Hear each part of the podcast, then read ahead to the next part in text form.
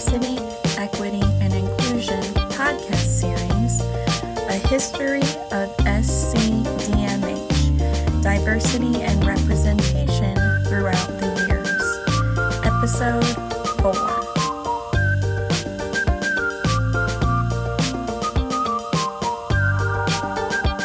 Final April 2023 Diversity Month celebration, a history of DMH diversity and representation throughout the years.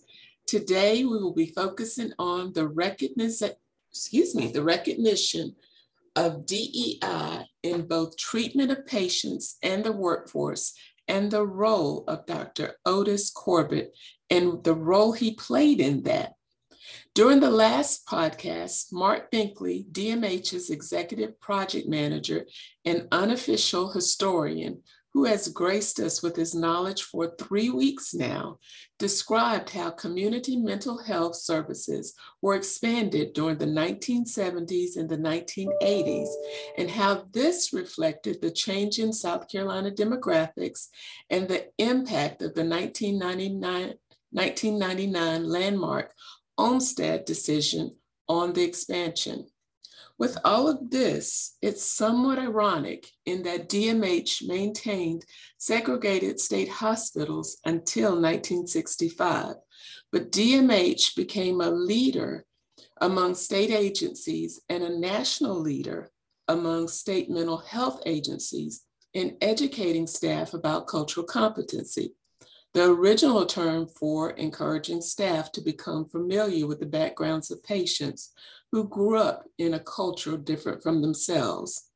So, Mark, tell us how did the agency come to be considered a leader in the area of cultural competency?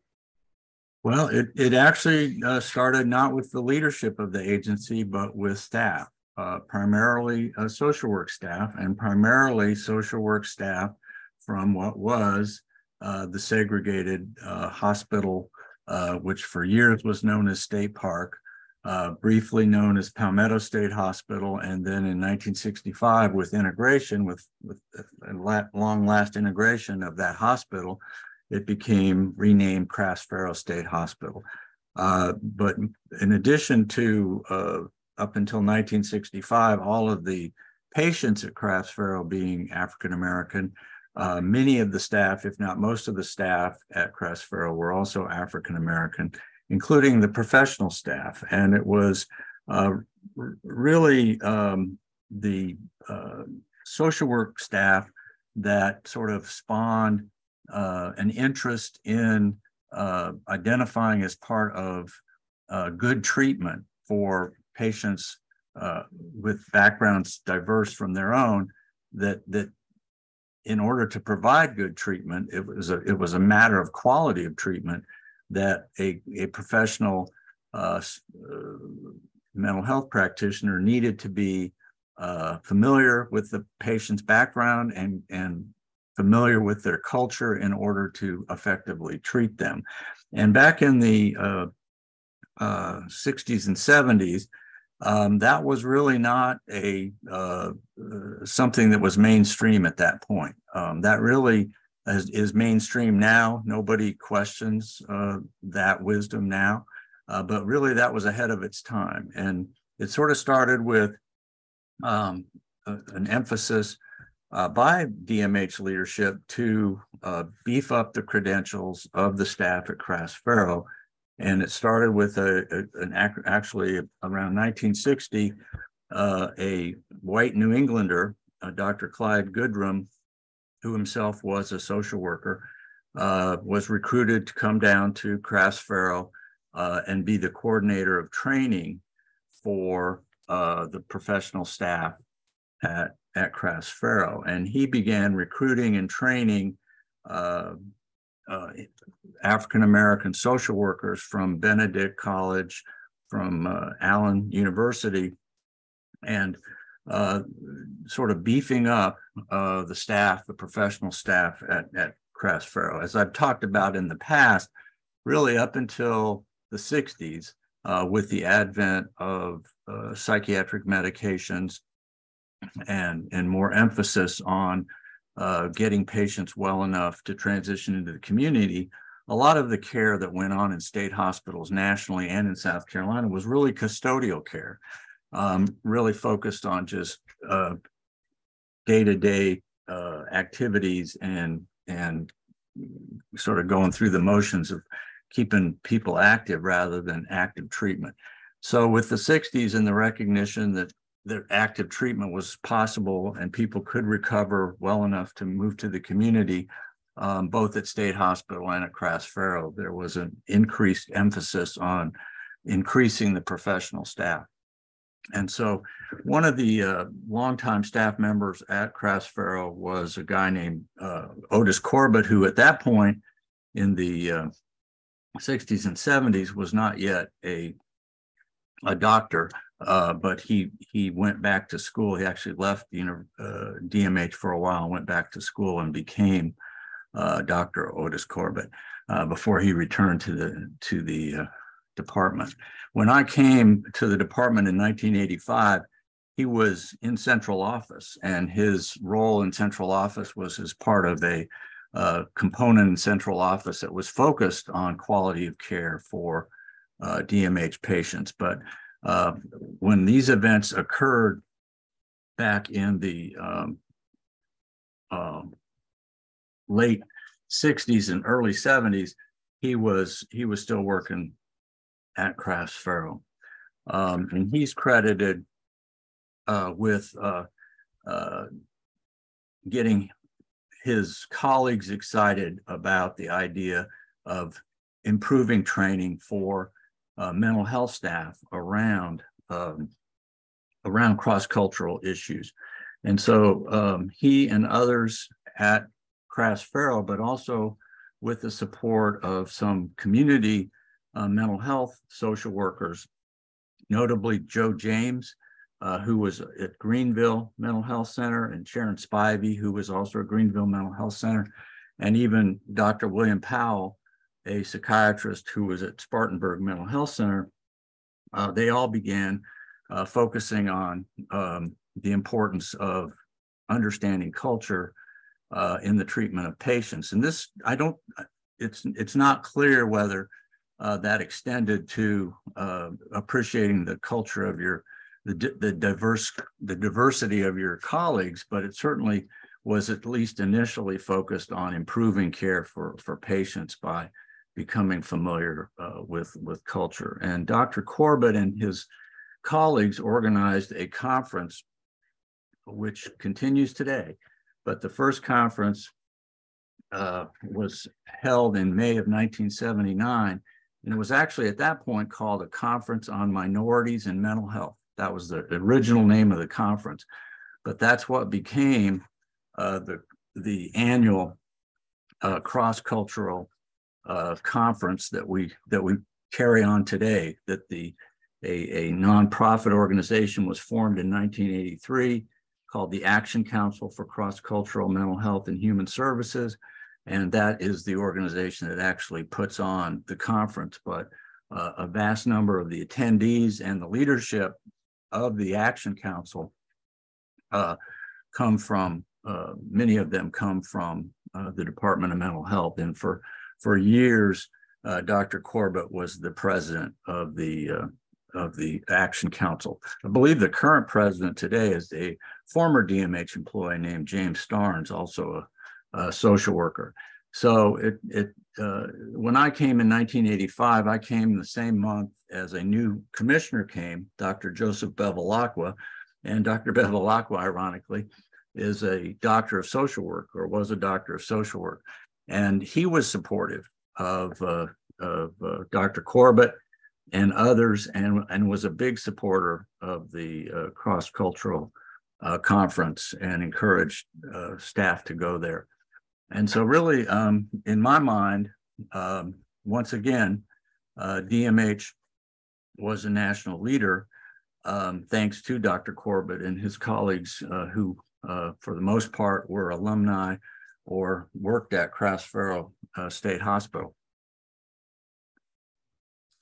Awesome, awesome. I actually um, have attended the cross cultural um, conference for several years now and was honored to play a part in planning the, a small part, very small part in planning the, the one for this year. And um, it is amazing. If you haven't attended recently, they do a wonderful job in um, planning that conference and they have speakers from all over people come from all over and it is amazing so dr corbett's work continues to this day i think they celebrated 45 years this year mark so um, his work um, his legacy continues um, he was not alone as you mentioned I, um, as i learned more about his work i've heard of other pivotal figures such as dolores macy um, can you tell us more or anything about um, Ms. Macy's work or her contributions to cultural competency and the growth of it at DMH? Just again, that she was, um, you know, one of those figures, a DMH employee, um, I believe also a, a social worker, um, who um, was also focused on making sure that the quality of care delivered to all patients, not just white patients, um, was was high quality, and uh, uh, she she when I came here, she was already working in central office. I'm not quite as familiar with her background as, as that of Dr. Corbett, but again, what struck me when I was getting ready to talk about this today was how consistently it, it was that it was social workers in the in sort of the lead of, of the efforts uh, I guess based on their training and based on uh, just their experience, uh, they appreciated perhaps more than uh, uh, psychiatrists would, uh, perhaps more than nurses would even, the importance of understanding a patient's background and and and their upbringing and and sort of the community from which they came in, in informing in in how you understand what their needs were and and what kind of treatment uh, would be effective in in helping them uh, return to that community. So, um, as I said, Dr. Bevilacqua was a big supporter. Uh, Mary Green, another social worker, uh, was a was very uh, instrumental in uh, the Action Council and in furthering that. Um, other names, you know, John Morris, who uh, was a social worker and worked at the department for many years, and actually, upon Dr. Uh, retirement from DMH, he became the interim state director and continued the support uh, for uh, cross-cultural training uh, and of staff and and for the cross-cultural conference. so, so there's just a, a long list of current and former uh, DMH employees who who really have been uh, in the vanguard, I would say, of uh, supporting, uh, focusing on uh, culture and and diversity as key to providing uh, effective treatment to patients. As I um, continue to explore this topic with you, Mark, I learn more and more. Um, and I hear many names. You and I, as you were talking, Mary Green, I had the pleasure of meeting Mary Green, um, another key and pivotal figure. I've learned so much from her in my discussions with her. Um, lovely woman. Um, I feel like I've stand on the shoulders of so many wonderful people that have paved the way for what I do today. Um, how did an understanding of the importance of cultural competence change mental health treatments? We talked at, in the very beginning, like in week one, we talked about how changes in medicine um, change treatments and changes in um, um research. Um, how did changes the the discovery of how cultural competence could change things, mental health treatments. How did that help? Well, I think it's still going on today. Mm-hmm. I, I, think um, I agree. It it it um, one of the other uh, former DMH employees who's who's still a, a practicing psychiatrist, I believe, uh, somewhere possibly MUSC, uh, Dr. Um, Stephen, just blanked on his last name. Um, he he conducted research. I remember our former state director, Dr. Rogers, has conducted research on um, you know the, the diagnosis. You know, my own impression as a layperson is it it often uh, is a uh, sort of a trial and error process when you have a patient that's exhibiting uh, symptoms of a mental illness to try to determine what the proper diagnosis and proper treatment is. And, and so I think um, some of the research that's come out of the really sort of spawned by the cross cultural uh, movement has focused on are there, uh, are, for example, African American men overdiagnosed with psychotic disorders when something else may be at, at play, uh, like trauma. Um, and, and really what they need is a whole different, they don't need antipsychotic medication, they need uh, medication or therapy designed to uh, treat PTSD. So, so those kind of things I think have uh, have really uh, become more uh, front and center for clinicians. Um, whereas in the past, um, I think people would have just, you know, said, well, that's the diagnosis, this is the treatment, let's move on, and not question whether the uh, culture of the treating psychiatrist or the treating uh, mental health professional may have colored their understanding of the behaviors that the patient was exhibiting.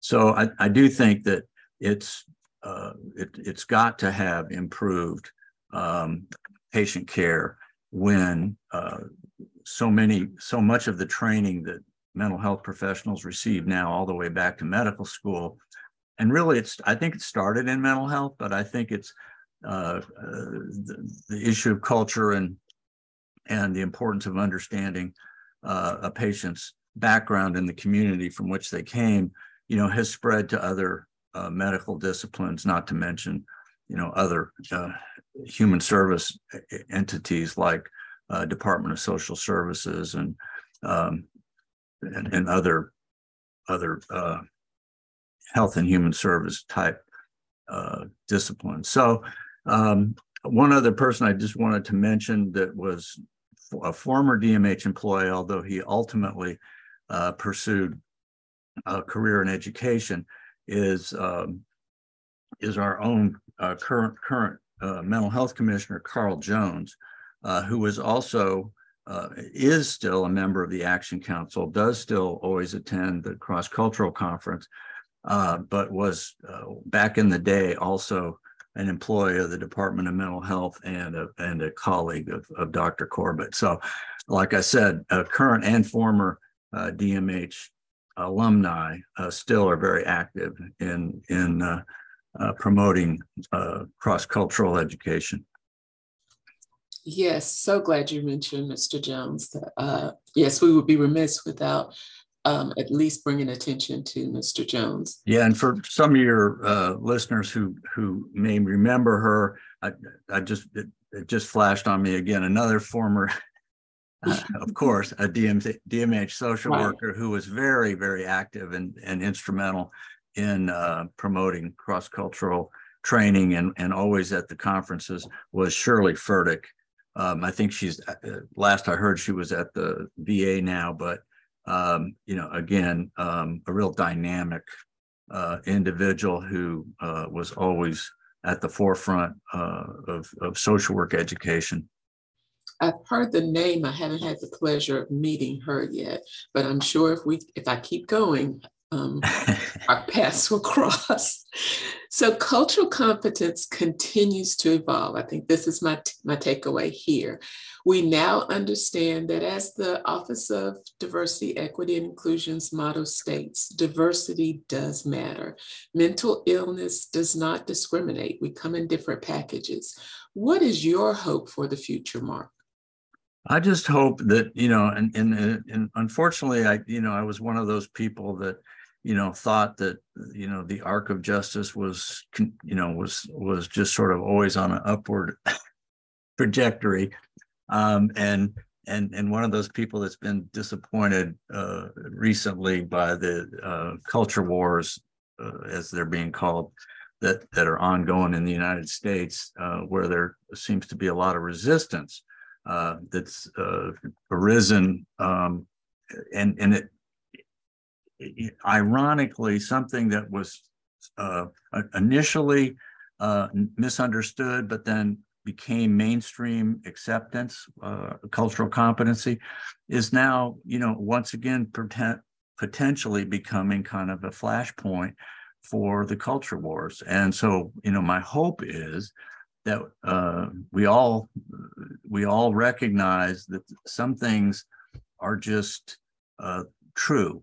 It's it's just true that a individual's background, culture, upbringing matters um, when it comes to illness and and particularly mental illness in understanding what what treatment they need and that we not uh, go backwards um, certainly in in continuing to educate our staff and uh, each other about the importance of diversity and the uh, critical need to understand our fellow employees, but also our patients' uh, backgrounds and appreciate the differences that we all have uh, and where we uh, where we're alike. And I, I, think we're more alike. Everybody had said this. It's not unique to me. We're certainly more alike than we are different. But those differences often can manifest in ways uh, that uh, are are really rewarding to to come to understand rather than threatening.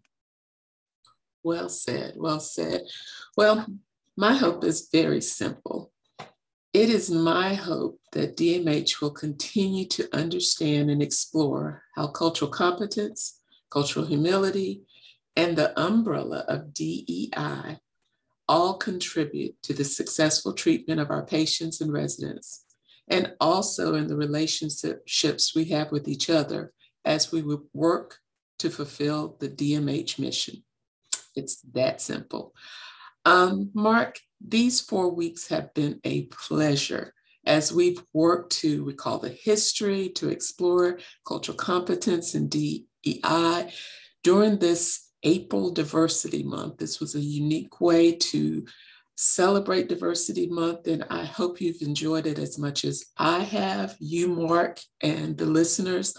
Um, it has been inspirational to me. It has been um, rewarding, and I've learned a lot. So I appreciate all of your knowledge. I appreciate um, the boost it has given me to keep doing what I'm doing. Thank you so much, Mark. Um, again, I couldn't have done it without you. Um, can't say see you next week, so see you in the hallways. All right. Thanks, Janet. Have a good one. Yeah, you too. Bye bye. Bye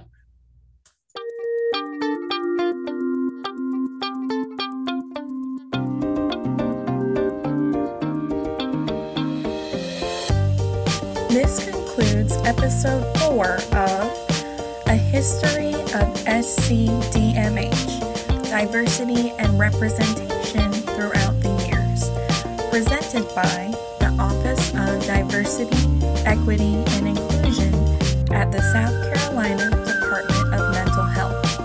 Thank you for listening. Music excerpt by Ketsa, Brightness, under Creative Commons licensing, adjusted